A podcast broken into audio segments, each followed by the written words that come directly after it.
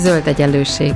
Bolyongás a gazdaság és a fenntarthatóság összefüggései között, az ökológiai közgazdaságtan gondolatai mentén.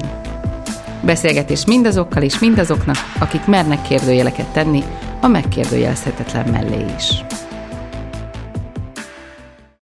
Köves Alexandra vagyok, és nagy szeretettel köszöntöm a hallgatóinkat, és nagy szeretettel köszöntöm vendégemet, Bruder Márton, ökológiai gazdálkodót. Szia, Marci! Szia, Szandra! A mai adásunk témája az önrendelkezés, az élelmiszer önrendelkezés, és mielőtt belekezdenénk magába a témába, azt szeretném kérni tőled, hogy, hogy, hogy mutasd be, hogy mivel foglalkozol, hogy a hallgatók is tudják, hogy hogyan kötődsz ehhez a témához. Én alapvetően agrár végzettségű, Gödöllői Egyetemen végzett gazdasági agrármérnök vagyok. A, a pályámat azt nem közvetlenül gazdálkodásban kezdtem, de most már, most már 8 éve gazdálkodunk, illetve ebből most már talán 5. éve főállású gazdálkodó vagyok. Állattartással foglalkozunk, ökológiailag minősített, extenzív, egy külterjes állattartás, amivel, amivel mi foglalkozunk, szarvasmarhatartás, kecsketartás, alapvetően húshasznosítás céljából. Köszönöm. És az élelmiszer önrendelkezésről fogunk beszélni, és ez egy téma, ami, amiben azért így nagyon ritkán gondolunk bele. Pedig ez is azt mutatja, hogy a, hogy a mai világban annyira természetesnek veszünk dolgokat, és egy pillanatra se állunk meg, hogy, hogy végig gondoljuk, hogy, hogy azok a dolgok, amik, amikkel szembesülünk, vagy amik, amik hozzánk elérnek, azok, azok hogyan, hogyan jutnak oda. Tehát, hogy nevetgélni szoktunk olyan vicceken, hogy a gyerekek lilának gondolják a teheneket, meg azt gondolják, hogy kakaó folyik belőlük, de, de valójában mi se vagyunk szerintem sokkal jobb helyzetben, ha igazán őszintén reflektálunk rá. Tehát, hogy rengetegen vagyunk, akik felnőttként sem tudják hogy hogyan kerül a kenyér, a zöldség, vagy a tej, vagy a hús a boltokba. És, és persze aztán jön egy ilyen koronavírus válság, és, és rámutat arra, hogy, hogy mekkora szerepe van azoknak, akik a, az élelmünket biztosítják, és hát jobb esetben érezzük ezt a hálát feléjük, de hát továbbra sincs fogalmunk arról, hogy milyen borzasztó ellentmondásokkal terhet az a folyamat, ami aztán a végén az asztalunkra teszi a, a mindennapi betevőnket. És a, nemrég jelent meg a fordulatnak az élelmiszer önrendelkezésről szóló száma, ami elég sok irányból mutatja be nekünk ezeket a, az összefüggéseket. És én azt szeretném kérni tőled, hogy, hogy most, most kezdjünk a, a problémákkal, és aztán utána mozduljunk el a, a, a lehetséges megoldások felé. Szóval mi az összefüggés az élelmiszertermelés, társadalmi problémák és a környezeti problémák között? Hadd reflektáljak röviden arra, amit mondtál azzal kapcsolatban, hogy, hogy rengetegen már felnőttként sem tudjuk, hogy, hogy honnan jön az élelmiszer, mi, a, mi az élelemnek a, a forrása. Én még az egyetemi tanulmányaim alatt Hollandiában tanultam, és Árnemben látogattunk meg egy városi farmot. Árnem az egy nagyjából Debrecen méretű város Hollandiában, és a városnak a központjában az önkormányzat üzemeltet egy, egy bemutató farmot, kifejezetten abból a célból, hogy a, hogy a gyerekeknek be tudják mutatni, hogy, hogy honnan jön a, az élelmiszer, mi a tejnek a, a forrása, eh, hogyan lehet zöldséget termelni. Én akkor ezt nem értettem. Eh, tehát mm, még ilyen második generációs eh, értelmiségi családból származom, még megvan a kapcsolata a nagyszülőkön keresztül a, a, a faluval, illetve a háztáji gazdálkodással, az állattartással. Ma viszont azt látom, úgyhogy én is foglalkozom iskolás óvodás csoportoknak a, a fogadásával, hogy, hogy valóban nem tudják. Tehát sokkal rosszabb a helyzet, mint mondjuk 20 évvel ezelőtt. És ez, ez része a problémának, tehát szerintem erről, erről nagyon fontos beszélni, mert hogyha nem tudjuk, hogy, hogy mit teszünk, és nagyjából elképzelésünk sincsen róla, hogy, hogy az, amit megeszünk, az milyen termelési módszerrel, milyen folyamatokon keresztül kerül az asztalunkra, akkor nagyon nehezen tudunk tudatos és jó döntéseket meghozni az étkezéssel kapcsolatban. Vagy a rendszer szintű változással kapcsolatban, mert, mert én mindig ezt szoktam mondani, hogy, hogy, hogy vannak bizonyos döntések, amiket fogyasztóként meg tudunk hozni, de néha állampolgárként meg kell meghoznunk döntéseket, és nem fogyasztóként. Ebben tökéletesen igazad van. Én, én valóban erről a fogyasztói oldalról akartam ezt a témát megközelíteni. Elsősorban azért, mert az a véleményem, hogy, hogy, hogy jelenleg igazából a fogyasztók részéről van, vagy a fogyasztók egy szűk szegmens részéről van arra igény, hogy változás induljon el a, a rendszerben, és, és megjelentek azok a tudatos fogyasztók, akik, akik nem feltétlenül a, a hipermarketek által elénk tett alapvetően iparszerű termelési módszerrel előállított élelmiszert akarják megvenni, hanem szeretnének részben kulturálisan is kapcsolódni az élelemhez, amit fogyasztanak, részben pedig szeretnék tudni és ismerni, hogy, hogy annak, a, amit megesznek, annak annak milyen részben milyen környezeti terhelése, vagy, vagy milyen fajta gazdálkodásból származik, illetve nagyon fontos, hogy, hogy ez vajon mennyire egészséges. És ez a, ez a mozgalom jelenleg a fogyasztók részéről indult meg. A, a, rendszer, a rendszerben, vagy rendszer szinten, szabályozásban nem sok mindent látok, amiről, ami a megoldás felé vinne. De mégis mi a probléma a hipermarketekben lévő élelemiszerrel? Leginkább azt érzik problémának azok a fogyasztók, akik tudatosabban próbálnak választani, hogy a hipermarketben elérhető élelmiszereknek a nagyon jelentős része az alapvetően egy iparszerű termelési módszer által került a, a, a boltok polcaira, legalábbis a fejlett világban, hát, illetve lassan már a, a fejlődő világban is, is teljesen átállnak a mezőgazdasági termelők iparszerű termelési módszerekre. Értsük ez alatt azt, hogy a petrokémia és a vegyipar jelenti a, a termelésnek a, az alapjait. A mezőgazdasági rendszereink azok egyre inkább távol kerülnek a, a természetes ökológiai folyamatoktól, és egyre inkább egy a környezettől lehetőleg függetlenített iparszerű termelési rendszer által kerülnek elénk. És ennek az iparszerű termelési rendszernek pedig az a az a problémája, hogy, hogy nagyon komoly környezeti terheléssel jár.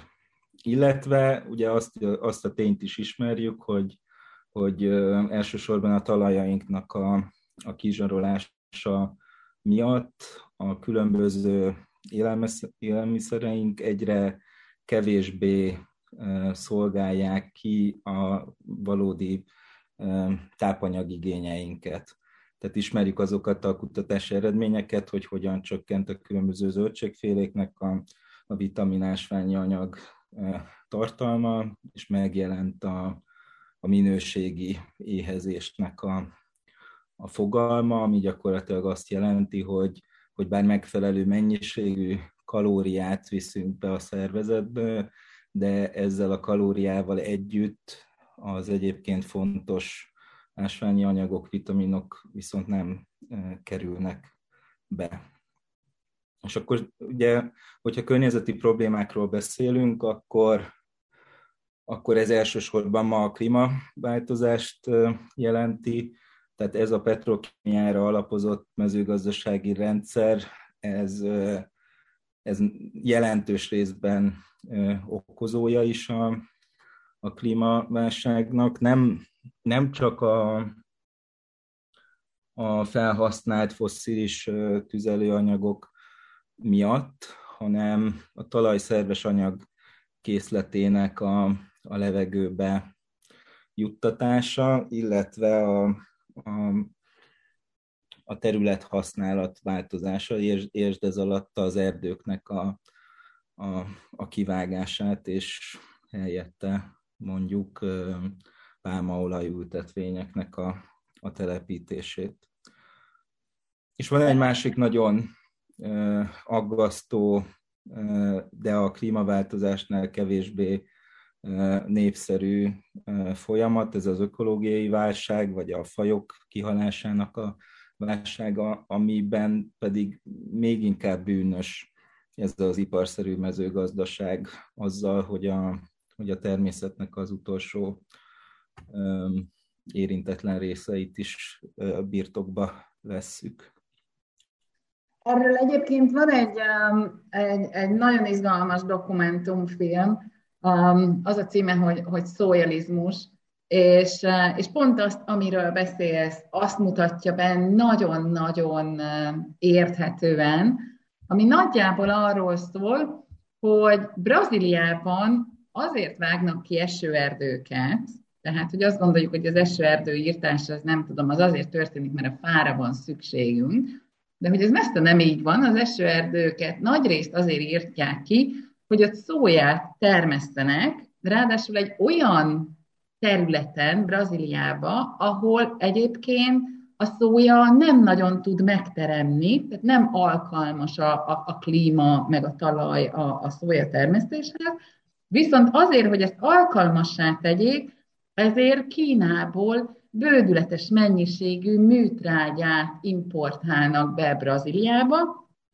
amivel kezelik azt a területet az esőerdő helyén, amit aztán ugye szójá, szójával vetnek be, ami azt is jelenti, hogy ugye ott tehát nyilván ugye elveszítjük azt a széndiokszid megkötő képességet, ami az erdőhelyén volt, rettenetes mennyiségű műtrágyával tönkretesszük azt a területet, ami egyébként volt, mivel ezek hatalmas monokultúrák, ezért ugye a biodiverzitás is csökken, és mindezt ugye Kínából importálják a műtrágyát, majd a szóját Kínába exportálják, hogy azt kínai csirkékkel etessék meg.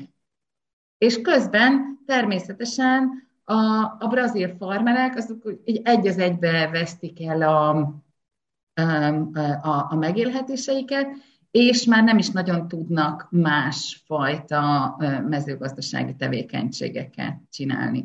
Tehát, hogy ez egy ilyen nagyon érdekes összefüggés, ahogy ezek történnek. Valójában ez, ez Magyarországon is nagyon hasonlóan történik?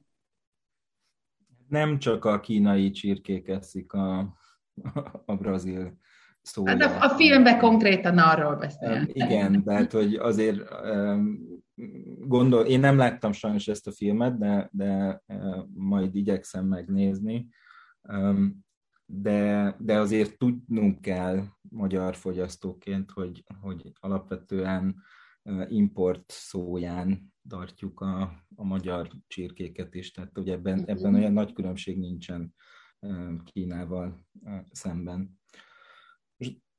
Ezzel kapcsolatban nekem az jut eszembe, hogy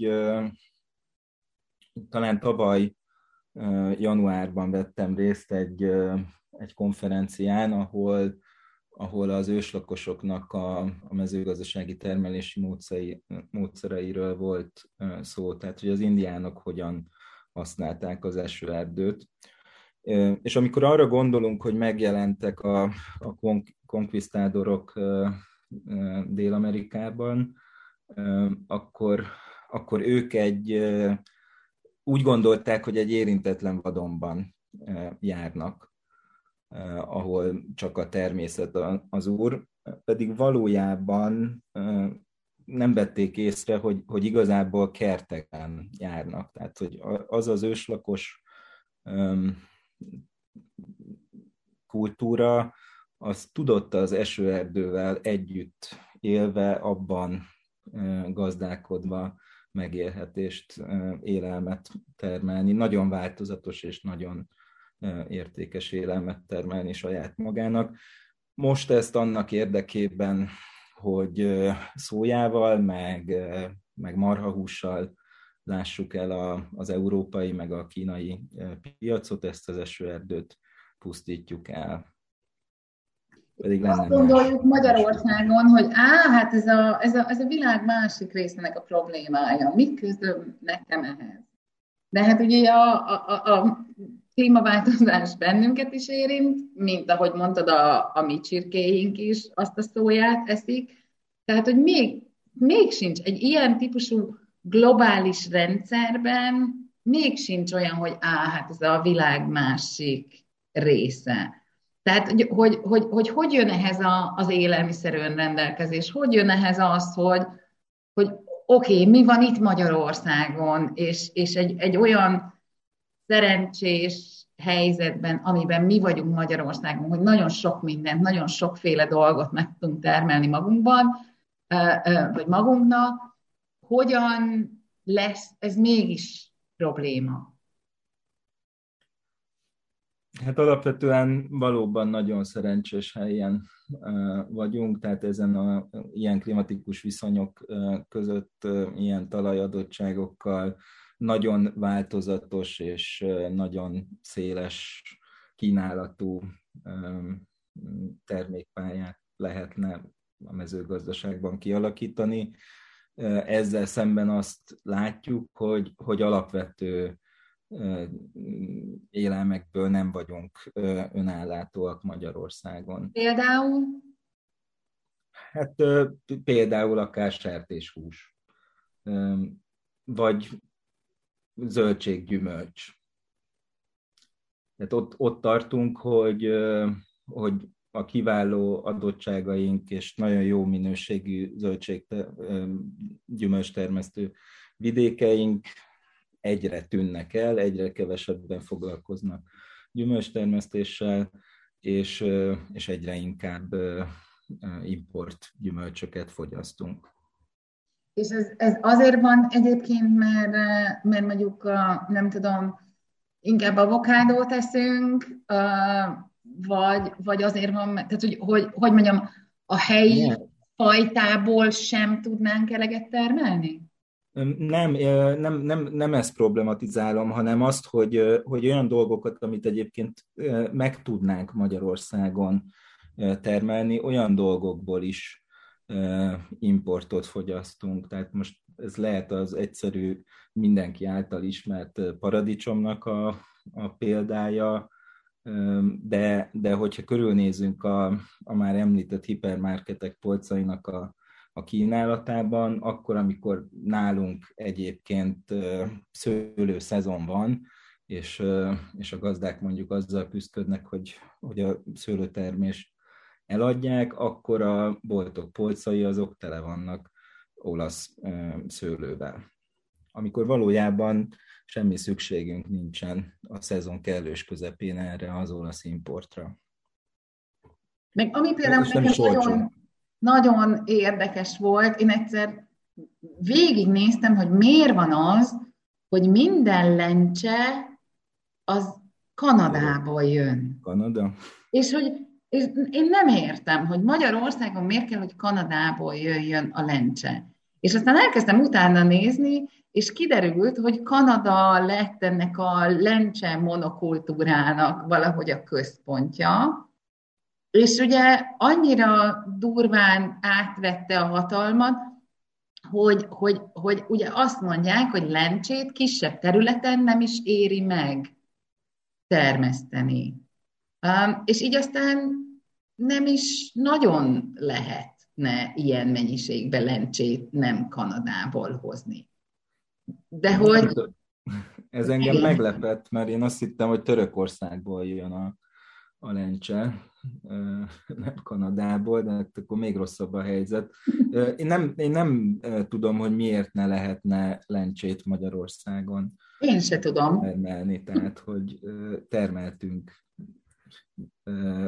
még az iparszerű mezőgazdaság előtt is lencsét Magyarországon, tehát úgy gondolom, hogy most is, most is tudnánk, csak, csak hiány, hiányoznak azok a, azok a láncok, azok a kapcsolatok, amik, amik ezt az ön rendelkezést erősítenék. És egyszerűbb egy, egy ilyen globális ellátási láncra támaszkodni a, a, az egyébként is globális, multinacionális kiskereskedelmi áruházláncoknak, mint mondjuk olyan termelői kapcsolatokat kialakítani, amivel itthon helyben meg tudják termeltetni mondjuk a lencsét, vagy bármilyen más zöldséggyümölcsöt. És persze hozzuk be azt a szempontot, amit szerintem a legtöbben most behoznának, hogy azt mondják, hogy jó, de hát így olcsó. Ez így, ez így, ez így, így olcsóbb. És, és közben meg, meg ez, hogy, hogy valóban olcsóbb, vagy nem, nem olcsóbb, vagy egyáltalán egy csomó embernek nem az a szubjektív érzése, amikor bemegy élelmiszerér, hogy, hogy olcsón jutott hozzá. Ráadásul, ha a környezeti terheléseket is nézzük, akkor az az olcsó, az nagyon drága, akkor ugye ott vannak a, a, a magyar gazdák, akik, akik néha a felháborodásukban megsemmisítik a terményt, mert azt mondják, hogy annyira le vannak nyomva az árak. Tudsz nekünk segíteni abba, hogy ezeket az összefüggéseket megértsük? Tehát, hogy most akkor mi az olcsó, mi a drága, amikor élelmiszerről beszélünk?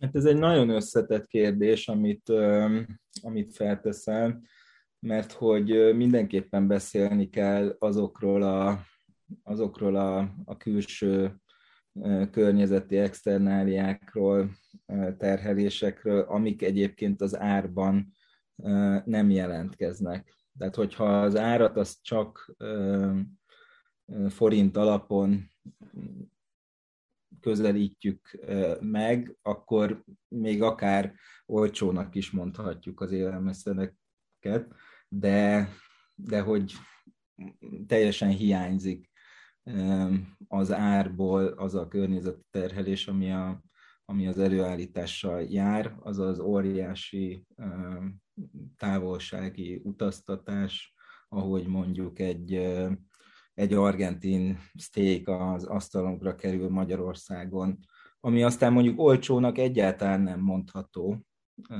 egyébként forintban sem, tehát egy kifejezetten felkapott és drága termék, amit egyébként ugyanolyan, ugyanilyen minőségben itthon valóban olcsóbban és sokkal kisebb környezeti terhelése szintén elő tudnánk állítani.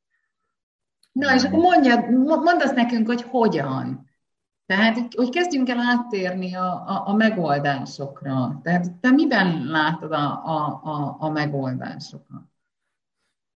Hát én, én mondom, hogy kevésbé látom a szabályozás oldaláról ezeket a rendszer szintű változtatási törekvéseket. Tehát úgy látom, és hogyha körülnézünk ennek a, az élelem rendelkezési mozgalomnak a, a hátterében, akkor azt látjuk, hogy ezek részben fogyasztói oldalról szerveződő kezdeményezések, tehát lásd mondjuk a, köve, a különböző bevásárlóközösségeket, kosárközösségeket, illetve egy, egy másik oldalról van egy olyan szűk termelői réteg, aki alapvetően másfajta értékesítési módot és máshogy gondolkozik a, a megtermelt élelemről, és keresi a kapcsolatot azokkal a tudatos fogyasztókkal, akik, akik szintén értékelik azt, hogy helyben és megfelelő módszerekkel előállított élelmet vegyenek. Ők, ezek a termelők meg a különböző közösségi gazdálkodási módszerekkel vagy rendszerekkel, illetve közvetlen értékesítéssel keresik meg a, a fogyasztóikat. És, és azt látjuk így a, a járvány, a Covid járvány alatt, hogy ezek a, a különböző ilyen közösségi kezdeményezések, ezek nagyon nagy erőre kaptak, és, és tényleg lépten nyomon szerintem minden, most már minden nagyobb városban, illetve kerületben alakulnak a, a bevásárló közösségek, és úgy tűnik, hogy igazából már nem is a fogyasztókból van a, a hiány, hanem, hanem sokkal nehezebb megtalálni azokat a helyi kisléptékű termelőket, akik még elő tudják állítani azt, a, azt az élelmet, amit ezek a fogyasztók keresnek. És akkor itt jönnének be a szkeptikusok, és most hadd legyek az ördög ügyvédje, akik azt mondják, hogy, hogy ezeket a rendszereket egyszerűen nem lehet felskálázni. És azt mondják, hogy ez, ez, ez, nem, tehát, ez nem lehet rendszer szintű, ehhez túl sokan vagyunk, stb. stb. Te mit gondolsz erről? Hát olyan értelemben nem lehet felskálázni, ahogy, ahogy egy, egy kiskereskedelmi áruházlánc az globálissá válik a tőke felhalmozás útján keresztül. Tehát, hogy így, így, így valóban nem lehet főskálázni, de társadalmilag viszont ez, ez főskálázható, mégpedig úgy, hogy ahogy ez történik, hogy egyre több és több ilyen kis közösség jön létre. Ezek egymástól független, autonóm közösségek. Nyilván van egyfajta párbeszéd, megsegítés a közösségek között, de alapvetően függetlenül működnek. Hogyha ezeknek a száma az lényegesen megnő, vagy nagyságrendekkel megnő, akkor, akkor tud alternatívát nyújtani a, a jelenlegi élelmiszerellátási lánc mellett legalábbis. Igen, alternatívát tud nyújtani. Amit én, én, én szeretnék tudni, hogy hogy, hogy valahogy ki tudja váltani? Ez egy jó kérdés, amire, amire én nem tudok válaszolni, tehát ö, ö, látni kellene, hogy, hogy ez, ahogy fogalmaztál, mennyire skálázható föl, és, és valóban el lehet-e mondjuk a, a magyar népességnek a jelentős részét ilyen közösségi bevásárló közösségekbe terelni. Nem tudom, tehát ebben kicsit szkeptikus vagyok, de, de lehet, hogy, hogy ilyen áttörés is elképzelhető. Az, hogy maga ez a termelési és elosztási mód, ez, ez működőképes, és ezen keresztül egyébként el lehet látni a hazai lakosságot élelemmel, ebben, ebben bennem semmi kétség nincsen. Uh-huh. Vannak kihívások természetesen, amit, amit le kell küzdeni, például a, a, a termelők számának a, a csökkenése, az, hogy egyre kevesebben akarnak, tudnak gazdálkodni. Ez egy óriási kihívás minden szempontból. De, de tehát, hogy nem, Magyarországon jó adottságaink vannak, nagyon sok mindent, nagyon változatosan képesek vagyunk megtermelni, előállítani. Kik azok, akik ennek a, a, az élelmiszer önrendelkezési mozgalomnak a, a, az élére állnak, és, és sikerül nekik egyáltalán kitörni a globális rendszerekből? Hát szerintem egy ismert és jó példa a, a Nyíregyházi kosárközösség, akik a bevásárló közösségek oldaláról fogyasztói önszerveződésben szerveztek meg egy tudomásom szerint nagyjából ezer fogyasztóból álló közösséget, akit, akit rendszeresen heti szinten helyi gazdák által termelt élelemmel szolgálnak ki, ami talán a legszebb ma működő magyarországi ilyen kezdeményezés. Tehát, hogy, hogy megint visszatérek arra, hogy, hogy ezek jellemzően ilyen fogyasztói önszerveződések.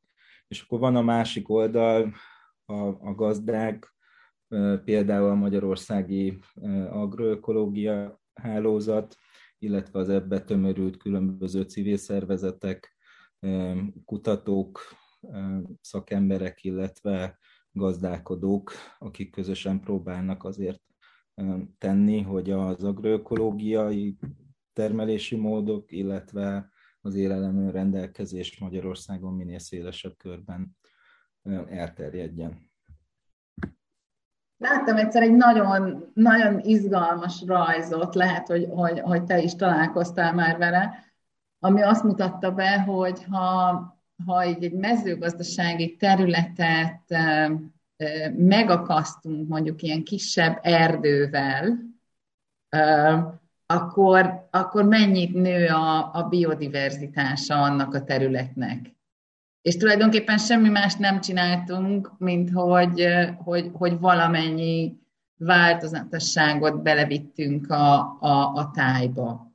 Ami persze a nagyiparnak nem kedvez, mert nem lehet végig tolni kanyarodás nélkül a, a traktort rajta, de hogy már, már ilyen alapvetően apróságnak tűnő szervezési dolgok, azok, azok már így, így környezetileg pozitív hatással lehetnek. Milyen más dolog van, amiben az agroökológusok, vagy ez, ez egy jó példa arra, amiben az agroökológusok gondolkodnak? Vagy milyen más, más példák vannak erre? Ez, ez alapvetően egy nagyon jó példa, és ismerem az ábrát, amire, amire gondolsz, de egy hasonló szemléletes képet mutat az is, hogyha mondjuk a Google earth a műhold felvételt, azt elviszed az osztrák-magyar határvonalra, és bár nem kell, hogy fölragd a, a térképre az ország határt, akkor is fel fogod ismerni, hogy hol húzódik a, a két ország között a határ, mert egyszerűen teljesen más a, a tájkép. Tehát addig, ameddig Ausztriában az alapvetően családi gazdálkodáson alapuló kisparcellás művelésű mezőgazdaságot folytatják, addig Magyarországon most már nagyon drasztikus mértékben tolódtunk el a, a, az iparszerű monokultúrás, nagytáblás mezőgazdálkodásnak a, az irányába. És akkor ja, az, az, ja, majd bocsánat. Annyit még, hogy itt egyébként vannak szabályozási példák, tehát mondjuk a hasonló helyzetben lévő Csehországban egy, egyébként az Uniótól függetlenül önálló tagállami döntésként döntöttek arról, hogy, hogy 30 hektárban maximalizálják a, a parcella méretet.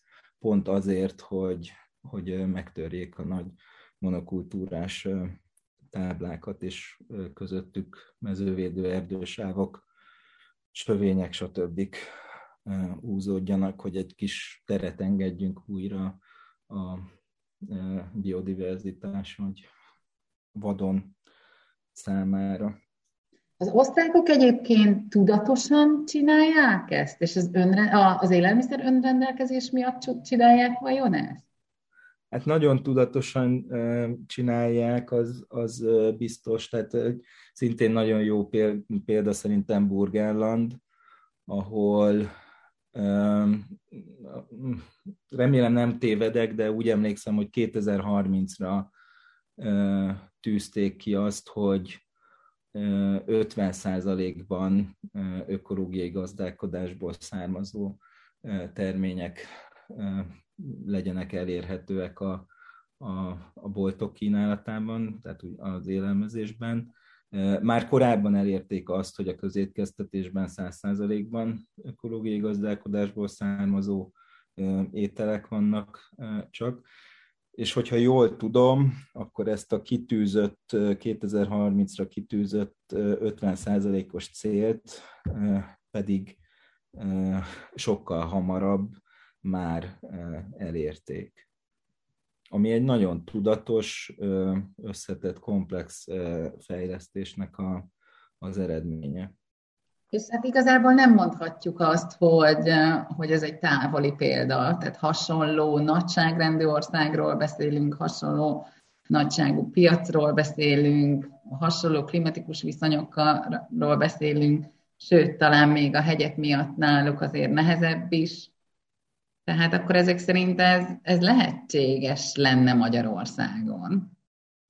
Um, mindazokban, amit felsoroltál, igazad van. Ami, ami a, a nagyon nagy különbség, az a, az a föld koncentrációnak a, a mértéke. Tehát nálunk messze, messze jobban koncentrálódott a, a föld tulajdon.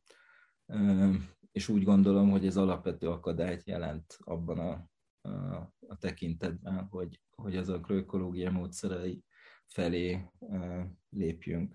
Tehát az, hogy, hogy valaki a saját környezetét óvja, védi, ápolja, gazdagítja a saját egyébként gazdálkodása révén, ahhoz arra szükség van, hogy benne éljen a, a tájban, ott éljen a, a, a földön.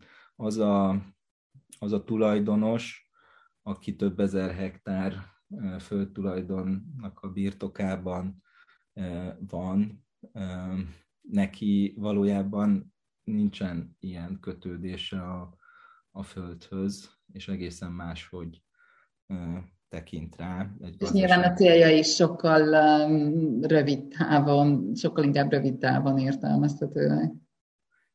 Igen, tehát hogyha ezért fontos szerintem a családi gazdasági modellnek a, a fenntartása, és, a, és az osztrák vagy Ausztriában sokkal szerencsésebb. Tehát a, hogyha egyébként meg a gazdálkodónak az a célja, hogy, hogy ugyanezt a, a termőföldet, tájat, környezetet a saját családjában tovább örökítse, ahogy az már történt egyébként az elmúlt generációk során is, akkor, akkor sokkal hosszabb távon fog tervezni, mint egy másik tulajdonos, aki alapvetően befektetésként kezeli a, a föld tulajdonát. Az az érdekes, hogy most ugye, ugye itt feljött Ausztria, mint jó példa, de egyszer hallgattam egy, egy lengyel kollégának a, a, az előadását, ami, ami szuper izgalmas volt, és számomra, aki mondjuk ugye nem feltétlenül ezzel a témával foglalkozik, nekem ilyen, ilyen abszolút szemfelnyitó volt, és azt mondja, hogy, hogy ugye Nyugat-Európában folyton azon gondolkoznak, hogy, hogy hogy lehetnének zöldebbek, hogy lehetnének önellátóbbak, um, hogyan, hogyan lehetne a, a, az, az étel ajándékozását, meg, meg azt, hogy a, a saját háztáimba egy kicsit azért így, így, így önálló is leszek e, e, valahogy megcsinálni, és, és soha nem gondolnak arra, hogy Kelet-Európa tulajdonképpen ebben akár példa is lehet, mert hogy, hogy sokkal, sokkal nagyobb részét az igényeinknek elégítjük ki, vagy háztáji gazdálkodáson keresztül, vagy az ilyen ajándékozáson keresztül, tehát hogy a családban van még valaki, aki gazdálkodik. És, és hogy, hogy az a fura, hogy, hogy még erre um, áhítattal néznek nyugaton, addig mi Kelet-Európában azon dolgozunk, hogy ezt a gazdasági fejlődés szlogenje alatt leépítsük, és, és tönkre tegyük. Um, de hogy szerinted meg lehet ezt állítani, vagy vissza lehet ezt fordítani például azáltal, hogy mondjuk, hogy a, a környezeti aggodalmaink azok egyre erősebbek lesznek, vagy például a Covid megmutatja azt, hogy hát azért az, az mégiscsak szuper, hogyha nem tudom, a kertedben nem csak fűnő, hanem, hanem némi zöldség is. Azt nem tudom mondani, vagy állítani, hogy, hogy bárki ezt a, ennek gátat szabna Magyarországon, hogy, hogy ez a fajta, nem tudom, informális gazdaság, ez egyébként működjön. Tehát ennek, ennek, ennek nincsen semmilyen jogszabályi gátja. Egyszerűen volt egy olyan generáció a rendszerváltás kor, ami most már látjuk, hogy gyakorlatilag teljesen eltűnt a, a, a mezőgazdaságból. A rendszerváltás előtt még három-három és fél millió ember foglalkozott valamilyen szinten háztáji gazdálkodással, részben kényszer tevékenységként. És akkor ez egy pillanatok alatt összeomlott, és, és rendkívüli mértékben csökkent a, azoknak a száma, akik egyáltalán a, a kertjüket művelik, vagy pár baromfit tartanak saját célra.